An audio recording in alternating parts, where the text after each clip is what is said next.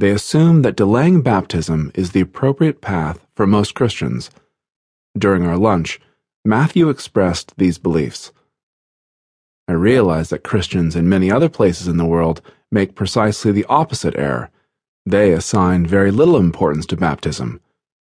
Baptism may be a rite you undertake when you're old enough, or an unimportant exercise left optional to each believer. It's a box checked off the spiritual to do list and basically forgotten. Christians may fall into either error, assigning either too little or too much importance to baptism. In doing so, we risk losing the beauty and richness of a command that Jesus himself instituted and that Christian churches have celebrated for nearly 2,000 years. The solution is to embrace a biblical understanding of baptism that immerses us deeply in the gracious and efficacious work of our Lord Jesus Christ on behalf of sinners. What is baptism? In the most basic terms, baptism is a sign and a seal.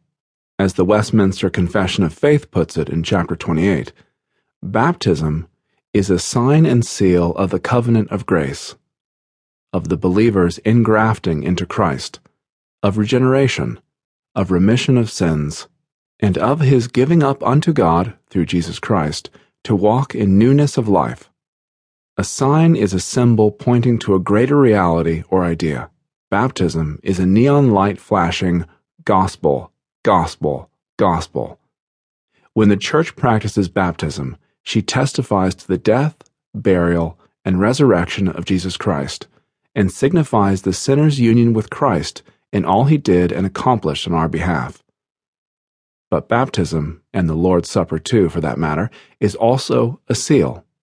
The sacraments are not only signs that point our attention back to Jesus Christ as presented in the Gospel, and thus remind us of his grace offered to the whole world, they are also seals, which assure us that God's grace and promise are given to us in particular. This word seal, which used in the context of the Reformation, referred to the wax imprint that marked a document as official and legally binding. In this context, baptism is the seal whereby God takes the general promise of the gospel and applies it to us in particular. In the ancient world, the same word also refers to marks on the body, brands or tattoos, which functioned as a mark of ownership.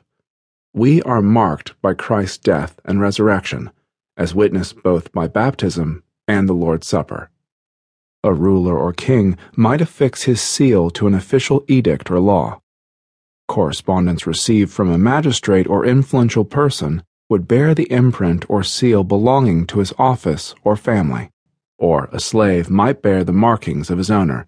Recipients and the public would thereby recognize the bearer of such a seal or marking as belonging to its owner. In baptism, God places his mark upon the one baptized.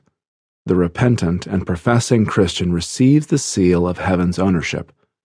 God speaks to us in baptism. This one, so marked or sealed, belongs to me.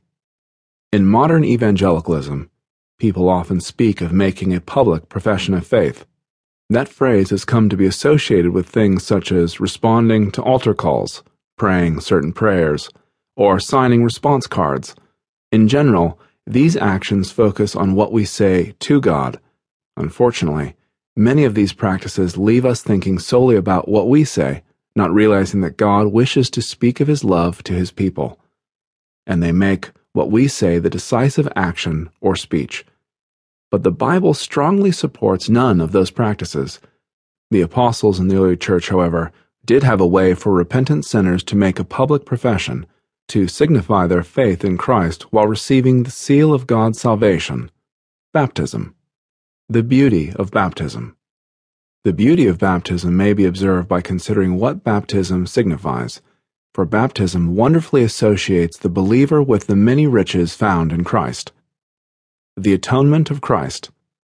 First, baptism visibly portrays the atonement that Jesus accomplished. Redemption and the remission of sins are central to Christ's work and therefore central to the meaning of baptism. Colossians chapter 2 verses 13 through 15 say, When you were dead in your sins and in the uncircumcision of your sinful nature, God made you alive with Christ.